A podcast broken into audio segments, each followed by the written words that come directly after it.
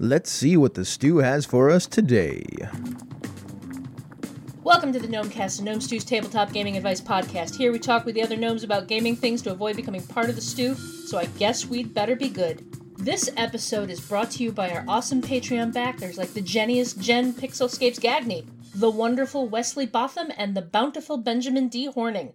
Today we have myself, Ange, along with Bob, JT, and John. Before we dive into our main topic, though, let's ask our get to know a gnome question. Bob, I'm going to start with you. What was your first time getting invited to a game? It's kind of like your origin story, but I'm curious about what brought you into that game. There's kind of two of these. My first one is at some point in my uh, preteen or early teen years, my aunt actually sat my sister and I down with um, either the original white box or the brown box and we sat and we made characters and we played a little D and D. And that's all I remember about that. It's just a nebulous. I know it happened. We did it, and that was a thing. Years later, uh, during high school, my sister was playing with a group of friends that she knew, and I kept asking them, "Can I come out and play? Can I come out and play? Can I come out and play?" and then finally one day they're like, "Yeah, you can come out and play." So I sat down and I made up a character, and it was the classic killer DM who was uh, doing everything in his power to make life miserable for the characters, running AD&D by the book with, you know, well, you didn't say you tapped that section of the wall when you were checking for traps, so you set it off. You know, everything, all the classic horror stories about old school DMing. But I finally got to sit down at the table and play with people, and it was just like a rush. Yeah, it's it's funny how that even even though you know killer killer DM, your character probably died a horrible death. There's still something about that rush of that 1st mm-hmm. time. John, what about you? Um, so so my first time actually being invited in, I was 14, 15, and I was working at a bookstore, and people I, I, had met through the bookstore, you know, just browsing in the D&D books, you start up a conversation, had invited me in, but they were like 19 or 20, and my parents were like, no, no, we're not doing that. we're not letting you go play with with these, you know, people who are, you know, in college right now. That's not happening. So, so that never happened. So it actually waited until I was in college, and it, it was just one of those things where like you find out like that somebody else plays D&D and you're like, "Wait a minute.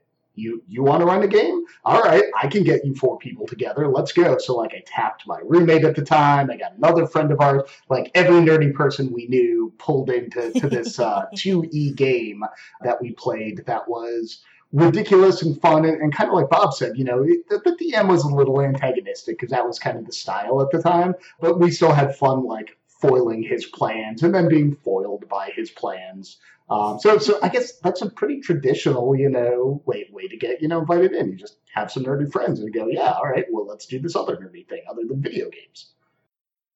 What about you, JT? So I guess I'm always always the guy inviting people in for a very long time because I was the game master. I was the guy with the books. You know, I would uh, I wanted to play the game, so I would be the one inviting people in. So I, it, it was probably wasn't until 2000 until I finally got my first invite to join a game. And by this time, I'd been gaming for, I don't know, 17, 18 years, something like that.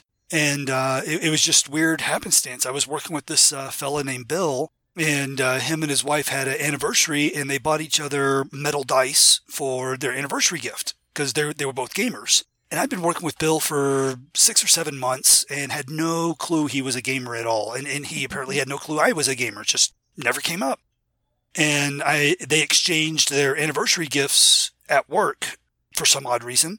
So I was like, "Oh, cool, metal dice. You guys play D and D?" And the conversation kind of went from there. And Bill's wife said, "Hey, you want to join us at the game table? We're starting a new D and D 3.0. The version just came out. We're starting a new D and D 3.0 campaign. You you want to join us?" And the thing is, Bill was my team lead, and he was incredibly competent at doing our the job that we were doing. So I was very intimidated by him, not just by his personality. He's actually a very open, friendly guy. It was just like, oh, this is the guy that's been teaching me how to do my job for the last like half year or so. do I really want to sit around the game table and, and you know, make Monty Python jokes with him? and it, it probably took me three weeks before I finally got over myself and jumped into the game. And I've been great friends with everybody that was at that game table for the last, um, what, 19, almost 20 years now. It's been uh, a fantastic ride uh, with them, and I still game with Bill to this day. Uh, he's our role playing game host. Uh, he we, we run we play the games at his house. So yeah, That's awesome. It's awesome. How about you, Angela? What was your first invite to a game? So I had heard of D and D in high school, but I was too shy to just randomly show up at the gaming club or anything like that. But my senior year of high school, we had this new kid start as a senior, which is unusual. So he was dealing with the, you know, suddenly has to ha- spend his final year of school in a strange place. And he made friends with one of my friends, and she brought him to our lunch table. And he happened to see me reading, I want to say it was one of the Dragonlance books because even though I didn't play D&D, I, you know, it's a fantasy book. It's got that Larry Elmore iconic art on it. You know, it was like, so I'm reading it and he's like, oh, oh, are you into fantasy? And I'm like, oh, yeah, yeah, totally. And we got talking about that stuff and he's like, have you ever played D&D? And I'm like, no. He's like, do you want to? And I'm like, yes. and he's like, okay, great. We game at my house uh, on on Saturday at this time. And I'm like, I don't I don't drive yet. And he's like, that's that's fine. I'll show up and pick you up. I'm like, okay, great.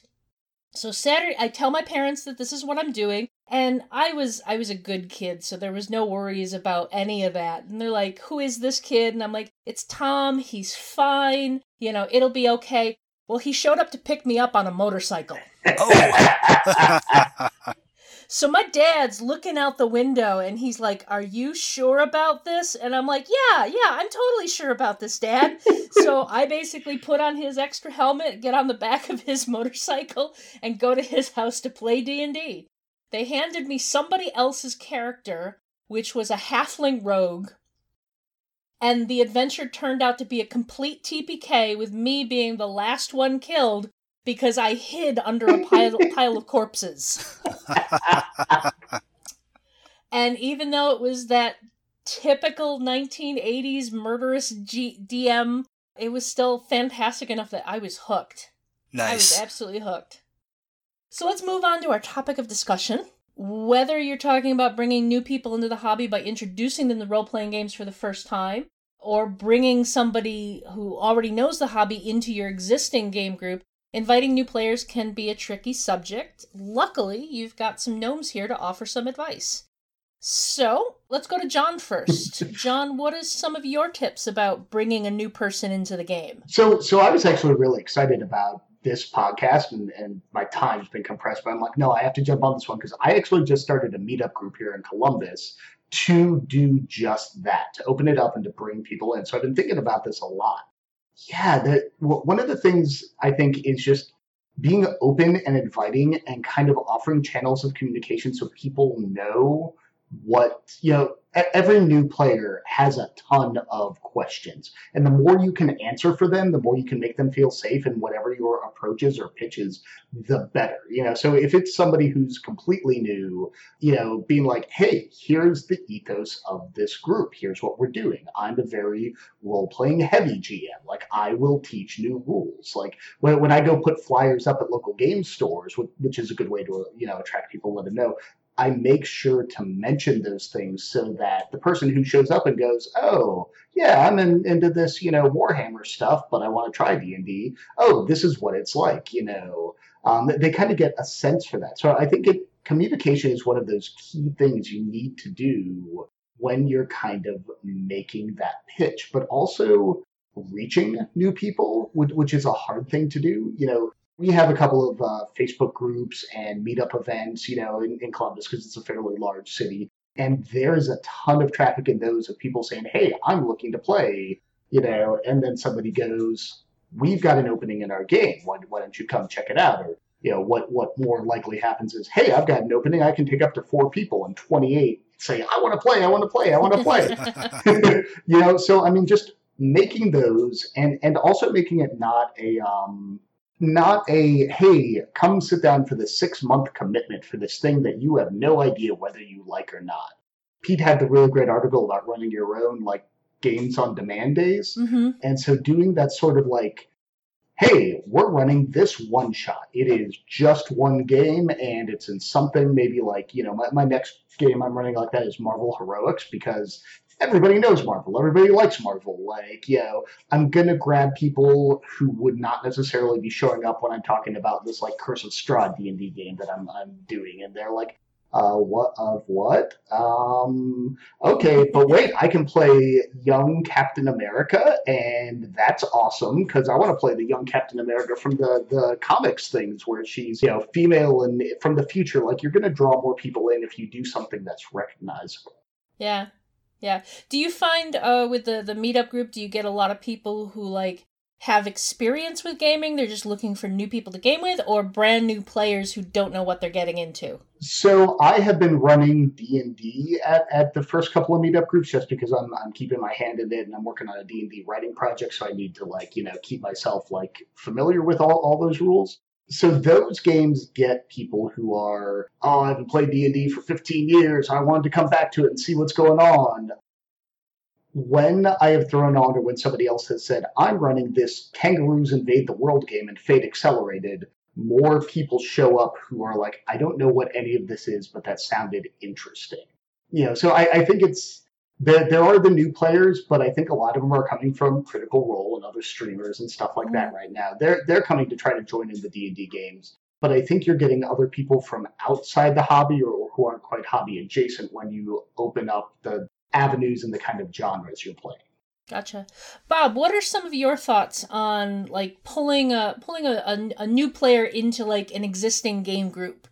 when you're trying to bring in the new people right out of the gate, a lot of what John said is great. All of it is great. I was just thinking while he was saying that, that when you're soliciting your game and trying to, to get people interested in it, representation could be something that helps put them at ease for the situation that they're looking to get Mhm. themselves into. So if you're looking at, you know, like a woman approaches and says, What's this all about? If you have a woman in your game who can speak to them and say, Hey, yeah, I play with them and we do this and it's great and it's fun and I think you might, you know, like it if you try it. Having a woman give that information could help put that other woman at ease to make it more uh, appealing to them rather than just like, you know, oh, Mhm. is this a bunch of dudes or, you know, what am I, you know, what am I getting myself into? So that would be, I think, something very helpful. Yeah, I know a lot of women from years past who like they were curious about gaming, but they weren't going to put themselves in that position of having to go game with a bunch of male strangers that they've never met before because that can be dangerous Oh, and you don't want to you don't want to put yourself out there. And the classic terrible stereotype is a bunch of dudes sitting around in somebody's basement. And, you know, it's, Mhm. that's not what it is anymore, but there's still a lot of that. Yeah, yeah, and and you know, like John said, making sure that they know they're they can be safe coming into this situation is really important. Yep. Really important. JT, what are some of your thoughts on bringing in new players? I, I like John's ideas for you know a meetup or a flyer at you know your local game shop, things of that nature. I've done that as well. My initial meeting with a new player, whether they're brand new to the hobby or just brand new to our group, is to get myself and maybe one or two of the other members of the existing group and meet at a neutral location, Mhm. coffee shop, um, library, uh, somewhere public, right? And that's both for my safety and their safety because again, it's somebody that texted you or maybe you just had a phone call or something, right? You have no clue who they are. And honestly, they have no clue who you are. So meeting at a, um, and actually I like to meet at my local game shop because again, they, they've got a, a, a game room in the back that's free, open to the public and generally quiet enough. Not always. If there's a Warhammer 40k tournament going on, it gets a little loud. but um, you know, generally it's a, a quiet enough to have a civil conversation and just sit down and chat with them and, and let them interview you, so to speak. Right? It, it's much more uh, or much less formal than an interview, but just uh, you know. Who are these people? Let's get to know each other. It's almost like a, a, a speed dating or a first date kind of conversation, you know, with the romantic element obviously removed. So, so that's one of my favorite things to do is, is just a neutral location. I live in Colorado Springs. We're a huge military town. We have five or six military bases here in town. And a lot of folks rolling in and out of town as they get uh, reassigned or deployed or whatever. And one time I ran into a group of five or six uh, Army guys out of Fort Carson, and they wanted to join a gaming group for the next six months because that's how long they were going to be in Colorado Springs. They just wanted a six month game. And me and a buddy were starting up a new game, so just happenstance, good timing. So we met at a local bookstore. And turns out they seemed to be pretty nice guys until they showed up at my house and parked on my lawn. and I was like, guys, you, you're destroying my grass. You can't, you can't do that. Come on, you know. And uh, once I pointed out to them they couldn't do that, they they were like, oh, sorry, sorry, you know. And, and so they just started parking where you're supposed to park, you know, on the street or driveway or whatever.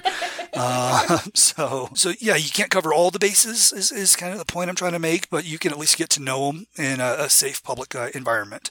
I think one of the things you mentioned earlier on was you know like having some of your other players show up to also meet this um, this person is is good because it's I think if you have an established game group, it's very important to make sure that any new player is going to be accepted by the rest of the game group. Oh, absolutely. I know a lot of people look at like there's there's still this attitude that it's the GM's game but I know like with my group, we trade off who's GMing. So it's like it's not the GM's group, it's everyone's group. Right. And we actually had a situation several years ago where one of the players decided to invite somebody into the game without making sure it was okay with everyone. Oh. They kind of they kind of did it like you know, oh, hey, like in front of everyone. So everyone was aware this was happening, but in a situation where no one could protest without coming off like a dick. Sure. Um, and they were like, oh, so and so, you should join our regular gaming group. We can totally make you a character in Angie's campaign and in TJ's campaign. It'll be great.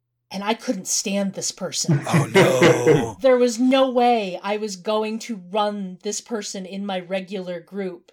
And so it was like, you don't you don't you don't do that. You need to you need to check with the group mm-hmm. before you invite new people in. Absolutely. And also on the point of bringing you know have a side conversation with your group. Hey i found a new player. New player found me whatever. Is it okay if we do a conversation about uh, having them join us? And if everybody's on board don't invite your entire group for like the group interview because that's going to be overwhelming yeah. to the new person. Meet meeting you know four to eight new people all at once just just grab two, you know, one or two. And to Bob's point, if the uh, new person is of a particular, you know, subgroup of society, try to find a, a representative within your group that that you know meshes with that or matches with that, and bring them along. So so there's uh, more common ground to be had at the uh, the the meet and greet. You know, even if you can't do that, you know, it's kind, sure. kind of you know great to be able to say like, yes, we are a diverse group and we are open and friendly. See how many people have sh- you know shown up to this group. You know, even if that's sort of the, the thing, recognizing where for somebody it might be uncomfortable being the only black person at the table or the only woman at the table and being like, all right, so we're we're very friendly, we're very open. Any issues anybody has, not you know, you're not directing it at, at that person, but you're saying in general, any issues anybody has for anything, like just bring bring them up. We'll, we'll talk about them let me know as the GM, you know, if something is is you know working great, and we'll see what we can do to address it. And just being open to that, and making sure people know there is an avenue if something's making them uncomfortable, can help mitigate some some of that. You know, I'm the outsider, you know, sense here, even if that's not felt by the group. It's you know we're still bound by society's you know kind of constrictions. So it's good to try to you know just be open and say any issues yeah, right out of the gate, let them know that you have a safe space. That table is a safe space, and if something is uncomfortable or whatever, definitely bring it up, and we will discuss and and and handle it in a you know safe, respectful manner. Absolutely. I think also doing a doing a check in with them, you know, after the game, one on one. How did it go? What did you like? It that might provide them the the opportunity to basically you know talk about what they liked what they didn't like what may you know and, like it's always weird when you invite somebody into a game and then they never come back. Right. what happened? You know doing that one-on-one check-in afterwards could let you know what really, you know, is there one per, you know, another person at that table that really made them uncomfortable that you're not picking up on because you're not tuned in to that type of thing. Yeah. You know, I've I've seen that happen with, you know, a woman trying to join a particular game where there's one guy there that's really hitting off her creepo meter, but none of the guys are picking up on it because it's not something they're aware of. Well, they're also maybe not the target of the creepo meter. Yeah. Yeah, they're Right. not the target. They're not necessarily picking up on that behavior being as problematic as it is. And like that can, you know, open you up to realize why, you know, maybe this is why you can't get any, you know, new people into the group that stick around. especially if it's a long established group that's been playing together for a, Mhm. for a, a good long time it's very easy to grow blind spots with the people that you're playing with and not realize that oh something that they're doing could be making this other person uncomfortable and Right. you you you have to be extra vigilant when you have that new person there to read the table and try and understand what's going on there just to make sure everything's cool. Any other tips? Any other last minute tips as we start to wrap this up on on bringing a new person into the table? Why don't we go around the group and just give one quick tip? JT, we'll start with you. All right. So once you got them at the table, uh, I tend to tell people bring your imagination, maybe paper, maybe a pencil. Don't worry about anything else. I got you covered. And I buy, uh, Chessex has a product called a pound of dice, which is literally a pound of dice, right? Just a pound of random dice. I, I think I have three on hand right now in a, in they're each in oh, their own dice bag.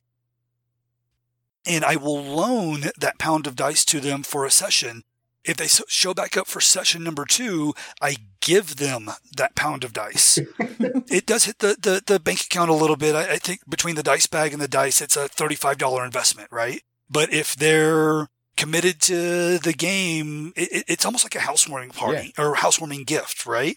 And, and that goes a long way just to say, hey, you are welcome in this group. You are welcome into the gaming community as a whole. Here you go. Because a lot of people are like, well, I don't have dice. I don't have time to go buy dice. Maybe I'm going to order some off Amazon, but I don't know what colors I'm going to get. And I'm really, eh, th- people get verklempt about hmm. buying dice. So I, I, I break the ice there by just saying, here's a pound of dice. Go have fun. and and because dice is you know having dice is so addicting you've you've already created the connection to keeping going with this hobby Yes, first taste is free. Yep. free. First taste is free. Yep. I, I can't get them all to match. okay bob what about you Listen, when you've got a new person at the table, make sure that when they speak, you listen so that they know that their input is being heard. Because there's nothing worse than sitting at a table with a bunch of people that have been playing together for a long time and you're trying to talk and they're all just doing their thing and going back and forth and you get drowned out. oh, so yeah. make sure you listen. Yeah and the in jokes be careful of the in Yeah. jokes because you know your group's gonna have them and you don't want to leave that new person too far behind I'm Brian, and so is my wife. to, to pull out the Monty Python in Right, a way right. that nobody but, uh, you know, unless you were involved in that one scene at that one game that I was involved in, would get. with, with my group it's and the monkey will kill you It's like that'll break us all up, and new people are like, "What is wrong with you people?" John, what about you? So if, if you're a player in a group with a new player, work on engaging them and bringing them in. Because I've seen this happen in a couple of games, and, and I've actually started playing more vibrant characters, so I can be like, "Hey, Granny, we should go uh, uh, hit the town. Let's go see if we can uh, steal some stuff from people and bring it back." And then you know that that quiet, shyer new players like. Oh, oh, you know, they, they haven't quite found their voice. So like, oh, oh, dearie, I think that would be wonderful. Let's go roll some rooms. Damn straight, Granny. Let's go roll some rooms. you know, but like they didn't have a chance to pull that out until, you know, you, a more established player, jumped in, had more space in the conversation, and like opened that door up for them to be like, yeah, yeah, of course, my granny's going to go kill some people and steal their money. That's what we do. But, you know, they, they haven't had a chance to do that. So just, you know, watch as much as you play when there's a new player because you really can open up that pathway for them to come in. You just have to direct yourself a little bit to do it. You know, play, play cleric on the new player. You know, give them the buff they need. I like that. I think that's good. I think that's good. So let's uh let's wrap this up. This show is funded by the Gnome Stew Patreon. You too can become a Patreon backer by following the Patreon link on the Gnome Stew website to the Gnome Stew Patreon. This ad is brought to you by GPS. No, not the thing that gets you from point A to point B, but the gamer probability sensor. Install this app on your phone, hold it up to the presence of someone you think might be amenable to your nerdy pursuits in role playing games, and it'll give you a percentage probability of their interest. No more asking people about RPGs and getting just a blank stare. you write the best fake ads. yes, you do. man. If you're enjoying the Gnomecast, you'll probably like many of the other Misdirected Mark shows. Here's one to check out. Down with D&D.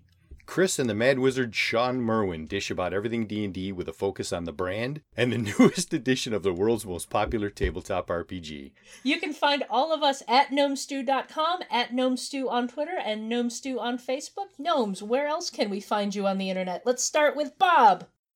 I am at Robert M. Everson on Twitter, Facebook, yeah, whatever. Uh, and uh, that's really the most important thing. Otherwise, I lurk behind the scenes. JT. All right, uh, one stop shop for me, jtevans.net. If you want to find me on social media, look at the top of every page and you'll find all the nifty little icons for where I hang out. Awesome. John. I can be found wherever good John Arcadians are bartered or sold. just just look it up. It's a unique name. It's, Yes, it's it gonna is. come up with me, except for for my YouTube The one, the one guy. yeah, that that one person. That Yeah. one guy. What about you, Angela? Where can we find you other than being the new co-head gnome and constantly trying to assassinate me when when we have our weekly meetings? Well, you know, it's I just I gotta try. It, it was Uh, in the can- job requirements. You can find me on Twitter at Orikez13, and I'm playing with Instagram. I think I'm also Orikez13 on Instagram.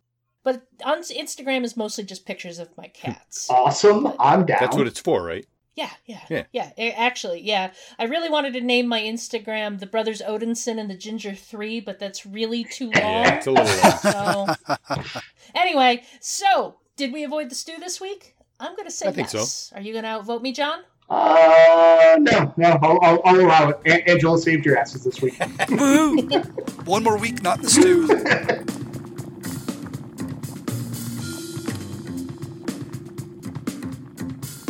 Gnomecast is hosted by Misdirected Mark Productions, the media arm of Encoded Designs.